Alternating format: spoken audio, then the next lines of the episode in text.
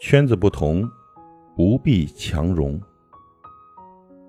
如何让一颗白棋子在众多的棋子中脱颖而出呢？很简单，把它放在一堆黑色的棋子里就可以了。不管是二八定律还是鹤立鸡群，都是在讲一个关键词：特别。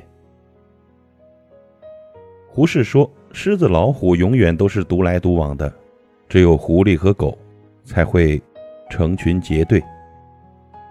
实际上，你会发现，很多优秀的人都有些不太合群，不会随大溜。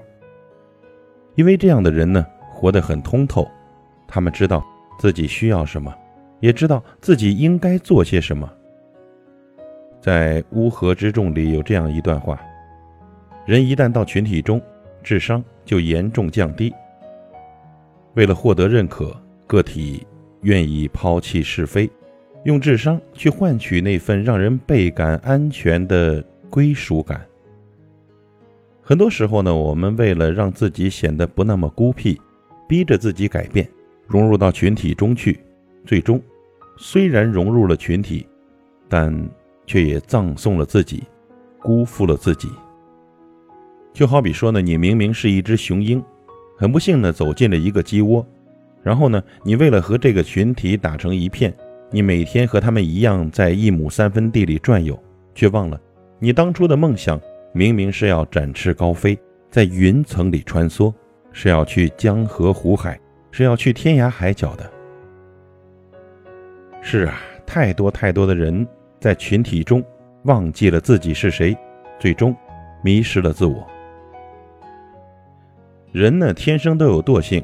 也特别容易受到环境的影响，一个人懒，就会带动两个人懒，两个人懒就会带动一群人懒，而你很可能就会在这样的群体里丧失竞争力，从而变得平庸不堪。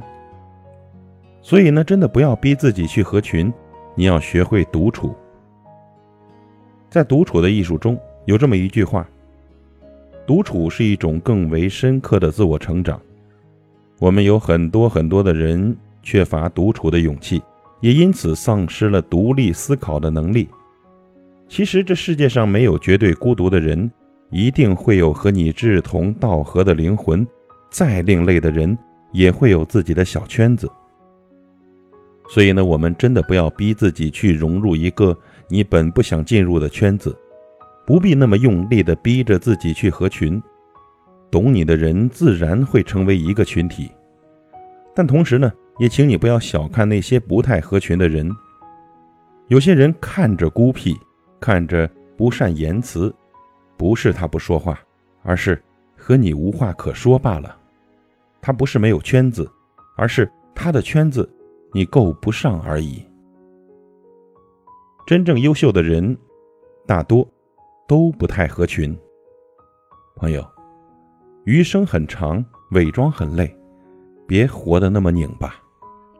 圈子不同，不必强融。